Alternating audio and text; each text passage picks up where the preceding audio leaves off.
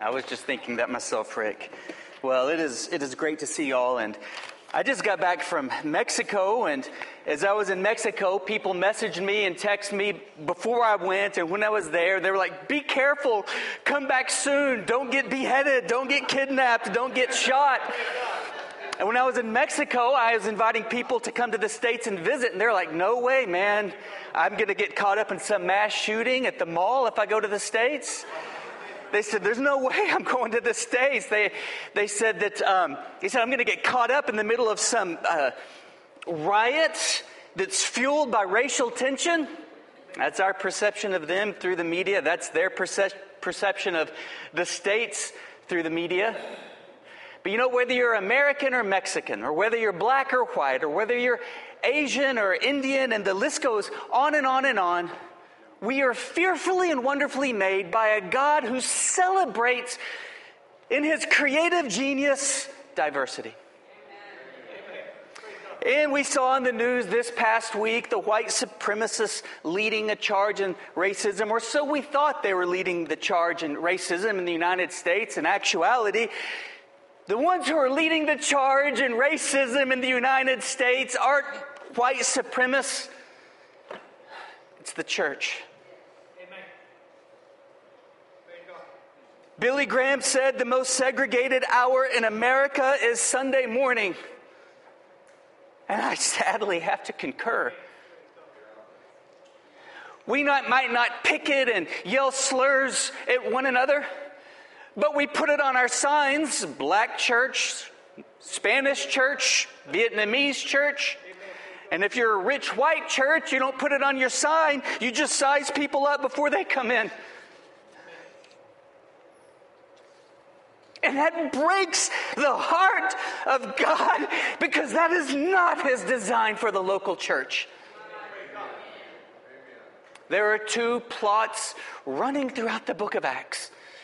The first plot is the gospel of Jesus Christ turning the world upside down as the church is born. And the second plot are Jews and Gentiles coming together to be one church family. And if you think racial tension is steep in our culture, it was, believe it or not, nothing compared to the hatred that the Jews had for the Gentiles and the distrust and hatred that the, that the Gentiles had for the Jews. And the moment they received Christ and the Spirit entered their heart, they were given the gift of tongues. It was an evangelistic sign in that specific context. But even more than that, it unified Jews and Gentiles and Hebrew and Aramaic speaking Jews with uh, Gentiles from all different languages to come together and worship Jesus Christ as one. And you know, one day we're going to get to heaven, and the scriptures tell us in the book of Revelation that before the throne of God, from every tribe, every nation, praising God in their own tongue. Do you want to know what that means? That means that when we do get to heaven, all of us together as the body of Christ, there is something unique to our origin and to our identity here that we not only maintain there, but we express in a greater fullness. And so, church. If we want to honor Christ and have the heart of Christ, and if we want to reflect heaven, we had better reflect our culture. We had better reflect our community, not in the sense of morals, but in the sense of creativity, where more is one come together as one. Because our differences are God's design not to divide us black church, white church, Spanish church, Vietnamese church our differences are God's creative design not to divide us, but to complete us. I wouldn't want to go to a black church, it's uh, incomplete. I wouldn't want to go to an Asian church. It's incomplete. I wouldn't want to go to a Spanish church. It's incomplete. I wouldn't want to go to a white church. It's incomplete. I want to go to HopeWorks because HopeWorks represents the book of Acts and that represents the heart of Christ and that represents the throne room of heaven because that is representing the culture that we are reaching with the gospel of Jesus Christ. If you want to be part of a church like that, please put your hands together right now.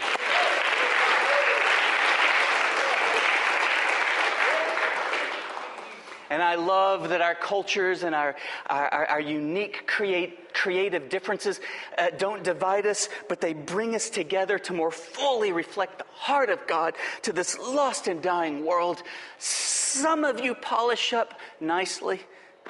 Some of us, not so much. No matter. When God looks at us, He doesn't see externals, He sees our heart.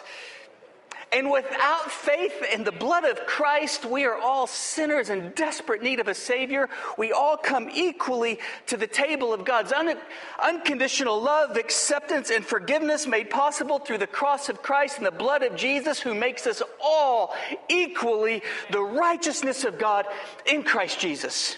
So when we see each other, we step beyond socioeconomic and cultural barriers that divide us, and we love each other and we celebrate Christ as one. And then a lost and dying world looks at the body of Christ and they cannot deny that the Spirit of Christ is real because He has unified us and He's made us one. Amen to that? Amen.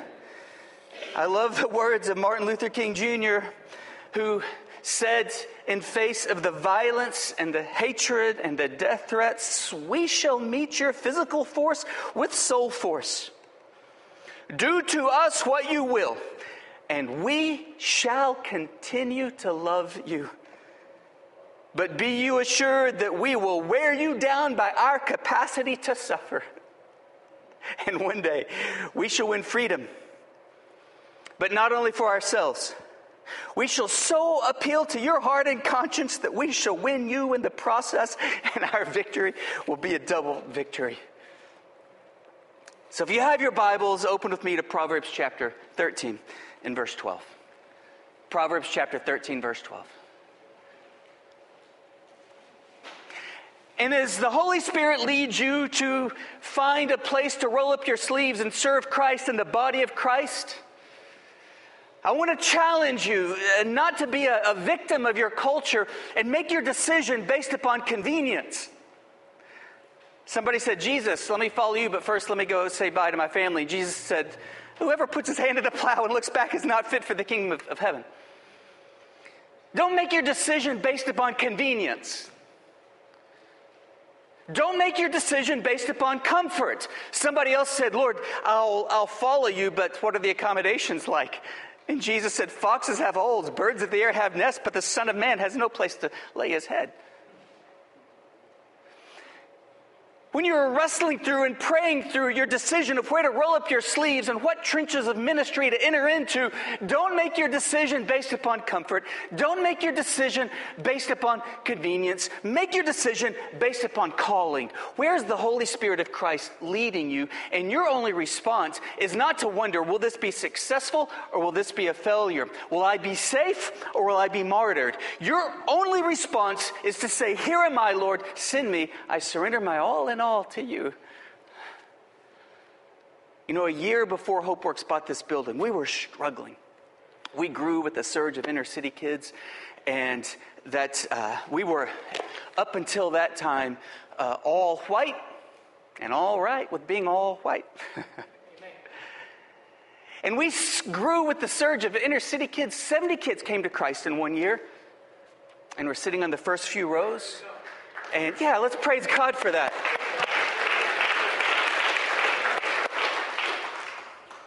And I realized that people didn't share our enthusiasm because they were basing their ideal on how to serve based upon comfort or convenience, but not calling. And they left. Many did. God was preparing us. We were struggling, but God was preparing us for a sovereign hand to lead us into this location to minister to a beautifully diverse neighborhood. And I was getting complaints, I was getting criticized. And I told the Lord, Lord, if you give me a green light, I am so out of here. and one day I was rummaging through a bookstore and I got a phone call from my sending church. It was a big church. They were running, you know, around 1,500 to 2,000 or so in a state of the art 1,000 seat theater in a suburb uh, right off a busy highway. And they said, Hey, would you come preach in view of a call? And I said, You bet I will. that means I'm going to go basically apply over there. I said, Yes, definitely. And I went and I preached, and they treated me with such honor. And there were 33 deacons, and it was unanimous. They voted me in. No, no, no, the elders, 12 elders, it was unanimous. 33 deacons, 67% voted me in. All that remained was one last sermon to the congregation, a simple majority, and then I was their pastor.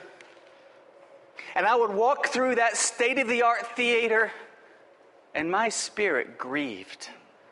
And I thought, I want to want this, but this, this place feels more like a casket to me. And then I would, I would go hang out with the teens on Wednesday night, and my heart felt alive. And I had to go where the peace was. And I unequivocally declined. And the very next Sunday at the Botanic Gardens, where we were nomads, I thought God was going to reward my faithfulness by a packed out Botanic Gardens. It was sparse. Uh, there wasn't hardly anybody there. I was still getting all kinds of complaints. During worship, the multimedia screen fell over, and my heart just sank as I thought of my foregone alternative. I was suffering from cognitive dissonance. And then the next Monday, I'm looking through the windows of crummy rental facilities trying to find a permanent place for us. But my spirit was alive. And all that to say, you were called to serve Christ. You were called to follow Christ. You were called to unleash your spiritual gifts in the body of Christ. You were called to build up the body of Christ. But don't you make your decision based upon comfort. Don't you make your decision based upon convenience. You make your decision based upon the Lord's calling. And yours is not to say, what will happen? Will this succeed? Will this fail? What will happen to me? Will I live? Will I die? Will people like me? Will people criticize me? Yours is to say, yes, Lord, because my life is not mine. It is bought with the price, the blood of Jesus. I belong to you. Have your will, have your way. Lead me, and I will trust you, and I will obey you. So, our text is Proverbs chapter 13, verse 12.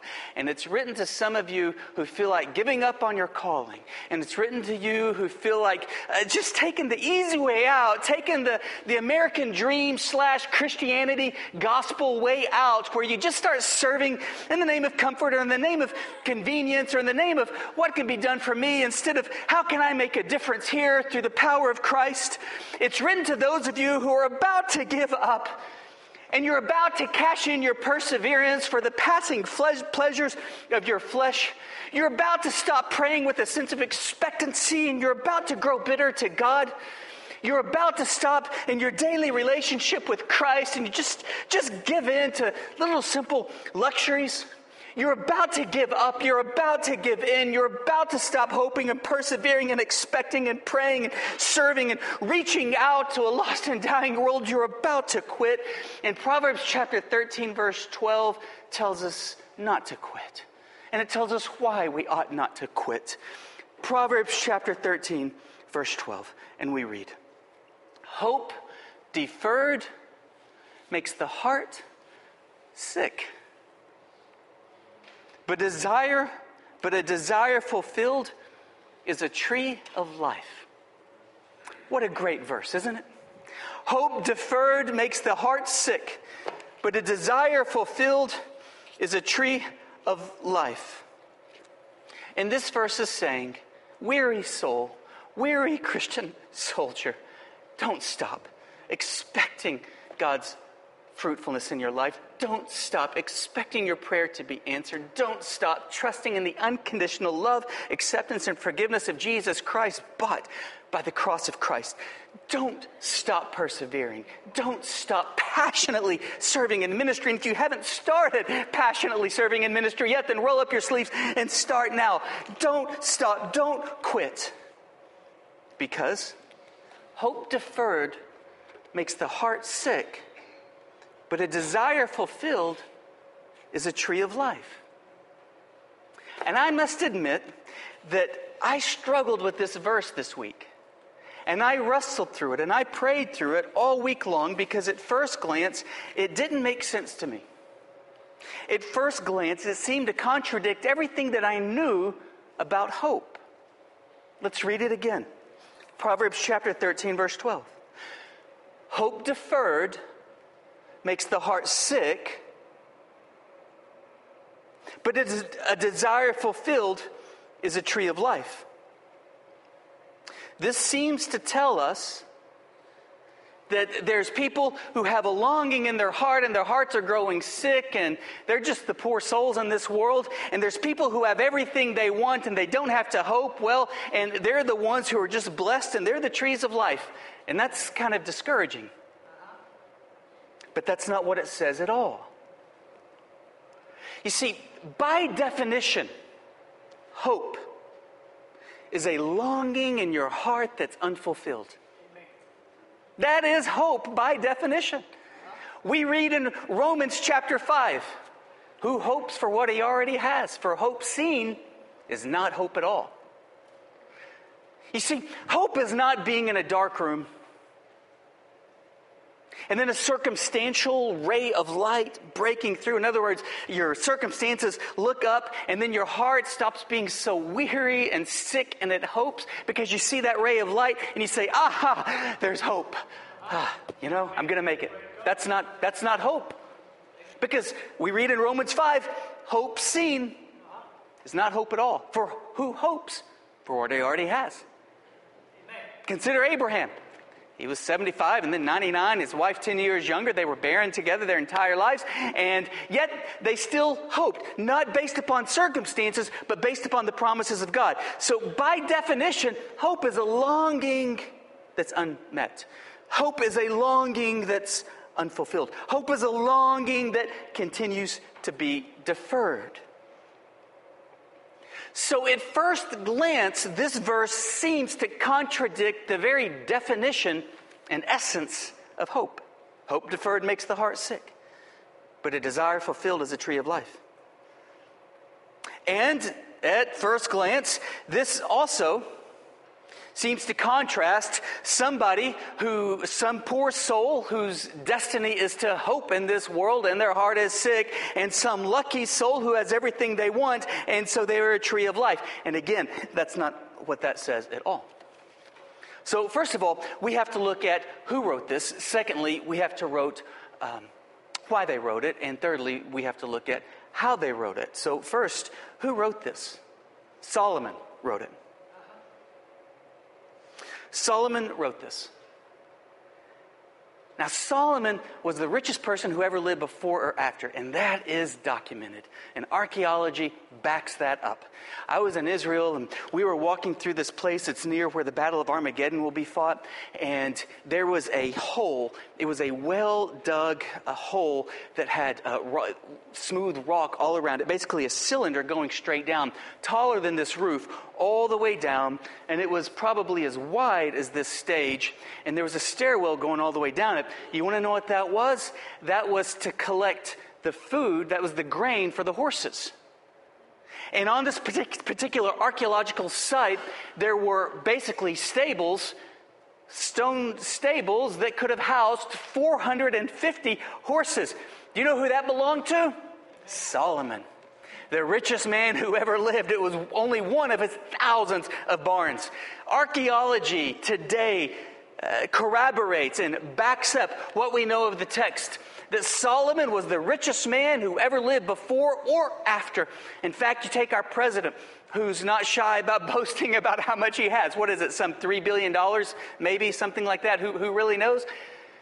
And then you take others who might have 6 billion and others who might have $4 billion.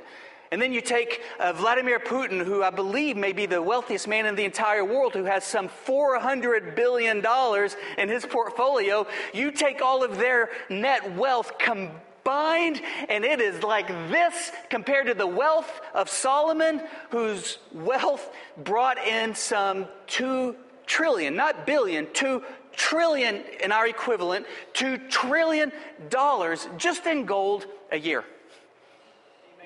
Just a, a year. That's not to mention what he got from taxes and imports from all other things and exports from all other things. Just two trillion a year in gold. That what he got a year far exceed all these other guys' portfolio combined. What does this guy know about hope? Not only that, he had a thousand wives. You say, well, how could he have really been the wisest man in the world?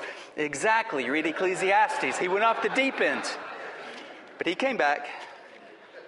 And that was part of his and Israel's undoing. In fact, you go to Israel today, they're not big fans of Solomon's legacy. King Hezekiah, they really bag about. King David, the city of David, Jerusalem, they love. King Solomon, his thousands of wives, of wives, when he went off in the deep end in Ecclesiastes, it brought a lot of pagan influence into their culture. And as a result, four years after his death, the kingdom was divided, never to be reunited again. But what does this guy who has everything you could ever want know about hope? Well, we read in Ecclesiastes that he says, Vanity, vanity, everything is vanity. The pursuit of money, the acquisition of money, the pursuit of glory, the acquisition of glory, the pursuit of women, the acquisition of women, the pursuit of literature and arts, the acquisition of all of these things. Everything the world could ever give me is nothing. It's meaningless. All that matters is that I've got a heart that fears God. Because that's the only thing that will satisfy. And what is a heart that fears God? It's a heart that longs to trust and obey God more than anything else in this world. It's a heart that longs to be satisfied in God. And so when Solomon in Proverbs 13 12 is writing about hope, he's not writing about stuff. He's writing about a deep, deep desire in the heart and all of our hearts. And that desire can only be quenched by Christ. As St. Augustine said, Oh God, you have made us for yourself, and our heart is restless, our heart is thirsty until it finds its rest in you. Solomon had $2 trillion, thousands of stables that housed 450 horses, thousands of wives, anything he wanted, any second he wanted it. One of the greatest writers, one of the greatest poets, one of the greatest archaeologists, one of the greatest builders the world has ever known. And he said, All of this stuff is meaningless, it's useless, because my heart can only be satisfied by finding its rest in my relationship with God. So Solomon wrote this, and this tells us something about the text and why he wrote it. He wrote it because his heart was restless. His heart tried to find satisfaction in a dry and weary land where there was no water, and his heart was designed like your heart and my heart is designed to find rest in God and God alone. And some of you came in here beat up and you're thinking, I just have to, I have to tame my desires in order to walk with God. I've got to beat my desires down in order to walk with God. I've got to be like one of these monks in the dark ages who climbed up on these steps in my knees in the cold and in the ice until my knees are bloody and my flesh doesn't have desire anymore. And then I, maybe I can walk like I'm supposed to walk, or I've got to be like one of these monks who gets a whip and takes my shirt off in the monastery and just walks around beating myself with the whip until my back is my back back is bloody, and then I'll be able to walk with God. No, no, no, no, no, no.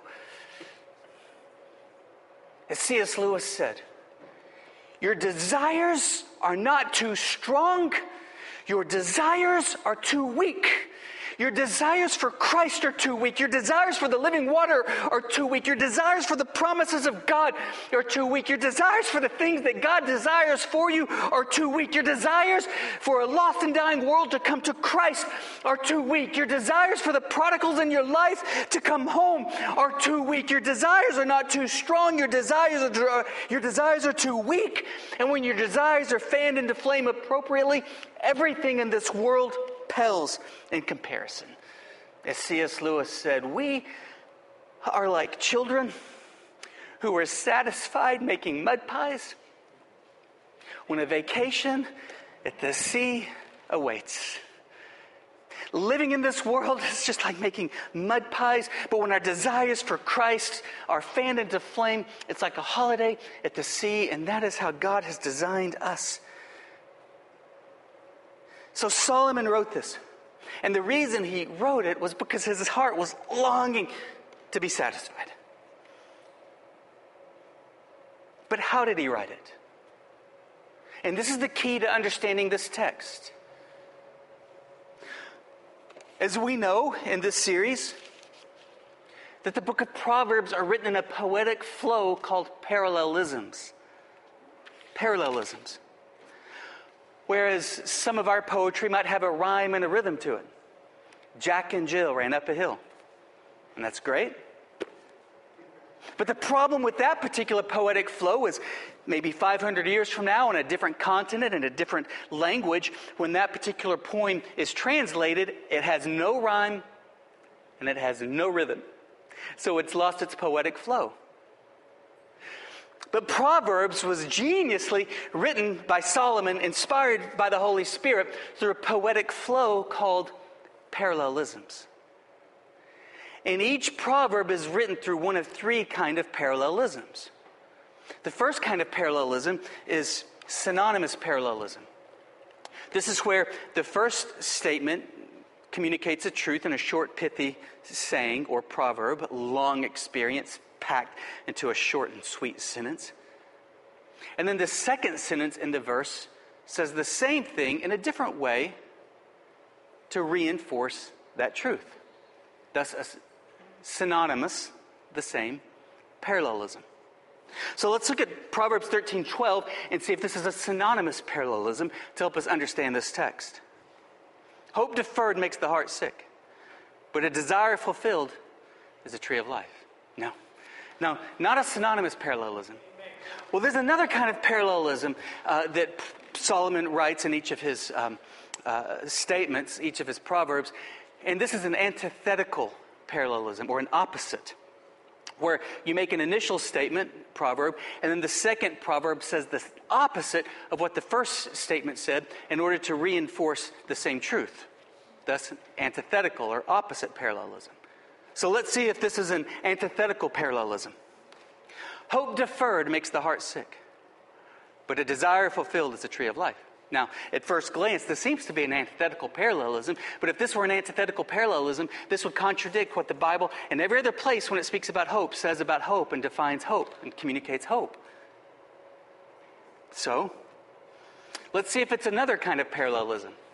And this third kind of parallelism would be called a synthetic or a progressive parallelism, where the first statement makes a point and the second statement builds upon that point to reinforce the same truth. So it's synthetic or it's progressive. The idea builds on top of the first statement to reinforce the truth. Synthetic or progressive parallelism. So let's read Proverbs 13 12 again. See if this is, see if this is synthetic parallelism. Hope deferred makes the heart sick. Ah, but a desire fulfilled is a tree of life. And now we can understand this verse. This is synthetic parallelism, it is progressive. The second statement builds on top of the first. So let's read it again. Hope deferred makes the heart sick, but a desire fulfilled is a tree of life. In other words, it could be read like this Hope deferred makes the heart sick, but if you don't give up, a longing fulfilled is going to be a tree of life. Or hope deferred makes the heart sick, but don't stop now because a desire fulfilled is a tree of life. Hope deferred makes the heart sick, but God is with you and for you. Don't give up because if you keep persevering, a desire fulfilled is a tree of life. In other words, it could be translated with this particular flow of thought Exercising your arms makes them burn, but getting in shape will make you strong. It's synthetic, it's progressive. Or legs, when, when you run with passion, your legs ache, your heart uh, and, and side hurt, but cross the finish line first and you'll receive the gold medal.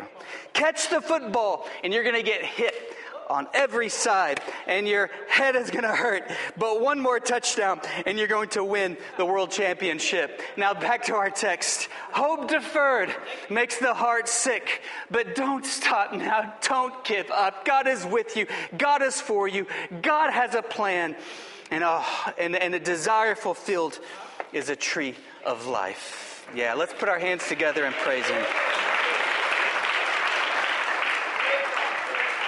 And to those of you whose heart is growing sick because you've been hoping for so long and you're on the verge of giving up, don't give up now. There's a song that ministered to my spirit this week, and it says, it's a new worship song. Hear the word roaring as thunder, with a new future to tell. For the dry season is over. There is a cloud beginning to swell. To the skies, heavy with blessing. Lift your eyes, offer your heart. Jesus Christ, open the heavens. Now we receive the Spirit of Christ. We receive your rain. We receive your rain. Every seed buried in sorrow, you will call forth in its time. You are Lord, Lord of the harvest, calling out hope to arise. We receive your rain. We receive your rain. We receive your rain. Listen, if you have been in a series, in, in, a, in, in a season of your life where you've been hoping, and uh, very naturally, your heart has been longing and your heart has been growing sick. Don't give up now. Don't stop expecting God to bless your future. Don't stop expecting God to give you a harvest. Don't stop expecting God to answer your prayers. There is a harvest on the way because hope deferred makes the heart sick, but if we don't stop, a desire fulfilled will be a tree of life. And if your heart is longing, and if your heart is growing sick, everything is not going wrong. Everything is exactly as it should be. Take Moses, for example. Moses, who murdered somebody and getting outside the timing of God and was 40 years in his life removed from a heart that had any kind of hope or any kind of desire or any kind of passion or any kind of fellowship with God. And on top of that, just stuttered and just stammered and didn't think that God could ever use somebody like him, ended up being God's mighty man and one of the greatest, the greatest deliverer in history. Take Gideon, for example, who looked at his circumstances and humanly speaking, there was no hope, certainly not through him because his tribe was the least in all of Israel, and his clan was the least in his tribe, and his family was the least in his clan, and he was the least in his family. And he had severe self esteem issues, and yet God looked at him in due season and said, Arise, mighty man of valor. Take David who of eight brothers was the least and overlooked, and nobody thought David would amount to anything. And yet God said, No, no, I don't look as on the outside. I look at the heart, and he's got a heart for me. And look at this guy who became king and committed adultery and had somebody killed and lied and who got so outside of fellowship with God. And yet, after all of that, because of the grace of God in David's confession of sin in Psalm 51, God looked at David in the New Testament and said, Now this is a man after my own heart. You take Ruth, who had an insurmountable mountain of racial discrimination to overcome, and yet she was clothed in complete dignity. You look at Peter, who cursed and denied and forsook, and the disciples who cursed and denied and forsook, and Saul, who was tearing down the church that he would eventually build up. You look at anybody who has ever been blessed by God and used by God, and they had to walk through severe seasons of trials and tribulations and discouragements and failures and setbacks setbacks, but they have one thing in common, and that's that they didn't give up in the love of God and the promises of God and the plans of God and the power of God if they would simply repent and get back up. The only time you cannot afford to fail is the time that you don't get back up. The Bible tells us in Proverbs a just man, not might, a just man, woman, boy, and girl will fall seven times, but seven times they rise again. How about you? Are you willing to rise again? Are you willing to get back up? I believe that there are a few reasons that we tend to fall down and stay down. One is we tend to think, I've failed too many times, God. I failed too many times. How could you use me? Well, you're in good company. You're in the company of every man of God and woman of God who has ever been used by God. And the Bible tells us in 1 John 1 9, My children. You're going to stumble, you're going to fall. But if you're a Christian, you've got an advocate. His name is Jesus Christ. You can boldly make your request known, but you've got to confess that sin. You got to get that sin out of your life. You got to confess it. You got to repent of it. And we read in 1 John 1 9, a just man well, in 1 John 1 9, if you confess your sins, he's faithful and just to forgive you of your sins and to cleanse you of all unrighteousness. And if you have been using the excuse to not hope and to not persevere because you failed one too many times, I've just blown your theology out of the water, and it's time through the cross of Christ and the love of Christ and repentance to get back up today. Some of you might have given up hope because you think, God has forgotten me. God has forgotten me. We read in Isaiah 43 25, can a mother forget her child? Can a nursing mother forget her child? Though she might forget, God says, I will never forget you. See, I have engraved you on the palm of my hands. That promise points us to the cross of Christ, where Jesus says, See how much I love you. I have not given up on you, I have not for- forgotten you. Psalm 139 says that there are more thoughts in God's mind on every second than there are grains of sand on the beach. Those thoughts and plans are for you. Some of you think, uh, I don't want to. I, don't want to hope anymore. I'm just kind of giving up because my life has been constant struggles. We just need to shift our perspective on these struggles a little bit. There's a story about this kid, and he thought he was going to be the greatest baseball player in the world. So he goes out in his front yard. He's got his baseball and he's got his bat, and he throws the baseball up, and he, and he basically just tosses it up, and he swings and he misses.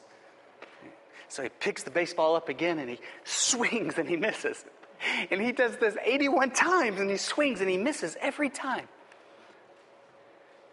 And on the 81st swing and miss, he drops the bat and he holds his hand in the air and he says, I'm the greatest baseball player in the world. And his neighbor was across the street and he says, You just swung and missed 81 times. And the kid says, No, no, no, I wasn't batting, I was pitching. I just threw a no hitter. I'm the greatest pitcher in the world. And if you if you think your life has been constant struggles, you just need to shift your perspective just a little bit. God is not punishing you, God is refining you. And we read in Isaiah 48 as silver is refined in the furnace, so you are being refined in the furnace of affliction. And we know that silver was refined seven times in the furnace until it was perfectly smooth, and the metal smith could see his reflection in the metal. And God takes us through the furnace of affliction to refine us so that Jesus Christ can look at us and he can see his reflection in us. Your life has been constant struggles, not because God has forgotten you, not because God has given up on you, but, God is, but because God is refining you in the furnace of affliction so that he can see his face in you and your heart can be finally satisfied in Christ, and the world around you can be satisfied because they can see Christ in you. And some may say, I've waited too long, I've prayed too many prayers. But remember, faith in Christ is not technological. Faith in Christ and the way the whole kingdom of heaven works is agricultural. You see the difference? In technology, you push a button and you get instant coffee, you get instant popcorn, you get instant communication. But in agriculture, you plant a seed and you work the ground and you labor and you toil and you sweat and the seasons come and go and you persevere and then that seed explodes through the ground by the hand of God. Don't quit. Your promise is a harvest, and it's right around the corner. Galatians chapter 6, verse 9 tells us Do not grow weary in doing good, for in due season you will reap a harvest if you don't give up. And so, three uh, just closing thoughts, practical application for you. First is this in relation to this harvest, in relation to becoming a tree of life. It's agricultural, it's in the ground, it's going to spring forth. Not just to bless you, but so that you can be a blessing. That's what a tree does. A tree isn't just life, a tree is a source of life. A tree isn't just shade, it's a sh- source of shade. God is going to bless you so you can be a blessing. He's going to give you life so you can be a source of life as people see Christ in you, but you can't give up. Galatians 6 9. Do not grow weary in doing good, for in due season you will, not might, you will reap a harvest if you don't give up. God's salvation for you is unconditional. Trust in the cross of Christ. Your harvest is conditional. You can't give up. So, three practical applications for you. One, make sure you're not hindering the outpouring of your own blessing. Make sure you're not hindering the outpouring of your own blessing. We read in Proverbs chapter 28, verse 9, that if we disregard God's word and live however we want, then God will disregard our prayers. We read in Psalm chapter 66, verse 18, that if you cherish sin in your heart, your prayers will be hindered. We read in 1 Peter chapter 3 verse 7 that uh, corroborating these principles Husbands, if you just disregard your wife, you don't nurture her and you embitter her, then it's going to hinder your prayer life. All of that to say we could be our own worst enemy, and we usually are. I, I am my own worst enemy. I've had some enemies, but I am definitely my own worst enemy. And you are probably your own worst enemy as well. Make sure that your own cherishing of sin in your heart isn't hindering the outpouring of blessing in your life. But if that's the case, the good news is all it takes is repenting and getting that cherished sin out of your heart and saying, God, change my heart, give me a new heart, developing accountability or whatever the situation may be, and turning from that sin and walking with God. And in an instant, we see that the prodigal son came home and received an outpouring of blessing. It's not that the dad didn't love him when the prodigal was in his sin, but the dad couldn't bless him when the prodigal was in his sin. He wasn't going to enable him. But the moment the prodigal repented of his sin and came home, he received an outpouring of blessing. And so let me ask you this Are you your own worst enemy? Are you hindering a blessing in your life because you're cherishing sin in your heart? In a sense, that's good news because it's real easy. You just repent and get accountability and turn and seek Christ and experience the floodgates of heaven open up and receive blessings that there's not room enough to, to hold. Second, remember Longing is life. It's not that your longing, it's not that your desire is too weak, it's too strong, it's too weak, but long and desire for the things of God. Jesus said in Matthew chapter 6 verse 33, "But seek first the kingdom of God." Not all these things that the, that the pagans and people don't care about God run after, thinking that it's going to give them significance and popularity or worldly security or whatever intimacy or whatever it might be. Jesus, Jesus said, Don't run after all of these things that the world runs after. Instead, you seek first the kingdom of God and his righteousness, and all of these things will be added unto you. It's not that your longing is too strong, it's that your longing is too weak for God and the promises of God and the things of God. And if you you seek Christ, the scriptures tell us he is a rewarder of those who diligently seek him. Seek him. What rewards does he has planned for you? Oh, they're unspeakable. It's more than you could ask or imagine, and don't you miss it. Make sure you're not hindering your own blessings. Don't get tired of longing because longing is life. And it's not that your longings are too strong, they're too weak, but redirect them to long for Christ. And thirdly, trusting God's heart for you and His timing. I wanted to want that opportunity, but I had to follow Christ. And to be honest, I didn't know that I was going to follow Christ here to this location. I didn't know. I didn't know that if I was just fulfilling my responsibility to be the captain that was going to go down with the ship, to be honest. But the only safe place is God's place, and it's His will for your life. And we just have to trust His love for us, and we just have to trust His timing Amen. upon our lives.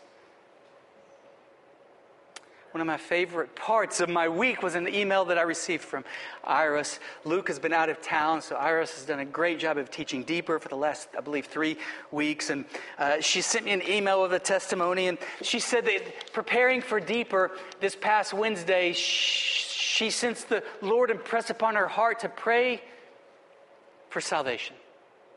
Pray for salvation. So she went to teach the deeper Bible study, expecting somebody to get saved, and guess what? Nobody was saved. Ah, oh well. Thank you guys for coming out. No, I'm just kidding. The testimony continues. But isn't that how we do it? We pray and it doesn't work out the way we anticipated, so we're like, oh well, and we just give up. She prayed. She prayed believing. She prayed expecting for salvation. She did a great job teaching it deeper. There's no salvation. But she didn't stop trusting God's love. She didn't stop trusting God's heart. She didn't stop trusting God's timing. She didn't stop longing. Longing is beautiful, longing is life. And so she went home and she was walking her dog and she sat down and one of her neighbors came and sat down beside her and they started talking and before you know it, she, needs, she leads her neighbor to salvation in Christ. Let's praise Him. It is God's timing, it is God's way. Just don't stop longing. The moment you stop longing, life is over. You may be alive physically, but you're a hollow corpse. You're like a wax figure at the museum. It kind of looks like Elvis, and it kind of looks like Oprah Winfrey, and it kind of looks like Madonna, but it's not really them. It's just kind of spooky and creepy looking. And the moment we stop hoping, we become a wax figure, an empty shell and sad reminder of who we used to be and who we're supposed to be, but not who God created us to be. And the essence of our life the Bible tells us in Proverbs, it's from the heart. Protect your heart, guard your heart, for from it flows the issues of life. It is not just talking about blood giving life to your physical bodies, that is talking about hope and longing for Christ and the promises of Christ, giving life to your spiritual soul. Don't stop longing. Proverbs 13 12 tells us, hope deferred makes the heart sick, but don't you stop longing because a longing fulfilled is a tree of life. worship team, if you could come on up and this is a this is a poem or a statement. I don't know what it is, but it's ministered to me over the years. From one of our presidents, Teddy Roosevelt. If you would stand with me as well, please. And it reads and this is written for you right now who are in the trenches hoping. You're in the trenches longing. This is written for you. Hope deferred makes the heart sick. You're in the trenches. You're, you're praying. You're persevering. You're working. Don't decrease your longing. Intensify your longings. They're not too strong, they're too weak. Intensify them. Hope deferred makes the heart sick. It doesn't matter if you're 13 or 8 like Josiah when he became king, or 17 like David when he was anointed king. Or if you're 75 like Abram, who started following Christ, or 120 like Noah, who started following God, it doesn't matter if you're 8 or 13 or 17 or it doesn't matter if you're 75, it doesn't matter if you're 120. Don't decrease your longings, intensify your longings. Because a longing fulfilled, and it will be fulfilled in God's timing and in God's way, it will be fulfilled. And you will be a tree of life. You will be blessed. And you'll be a blessing to others and a source of life to others. As Roosevelt said, it is not the critic who counts nor the man who points out how the strong man stumbled, or where the doer of deeds could have done them better. The credit belongs to the man who is actually in the arena, who's longing, who's praying, who's serving, who's seeking. They're in the arena whose face is marred by dust and sweat and blood, who strives valiantly, who errs, who comes up short again and again, because there is no effort without error and shortcoming. But who does actually strive to do the deeds, who knows great enthusiasms, the great devotions, who spends himself in a worthy cause, who at the best, in the end, knows the triumph of high achievement and who at the worst, if he fails, at least fails while daring greatly, so that his place shall never be with those cold and timid, timid souls who know neither victory nor defeat. And so, in response, let's just take a moment and enter into worship together and pray, Oh God, I repent of any sin that I might be cherishing in my heart that's hindering your blessings being poured upon my life. And pray, Oh God, intensify my longing to seek your face and pray and stand on your promises and serve in the body of Christ and save a lost and dying world. Intensify my longings, God. Let my heart beat like yours. So let's respond to God through worship.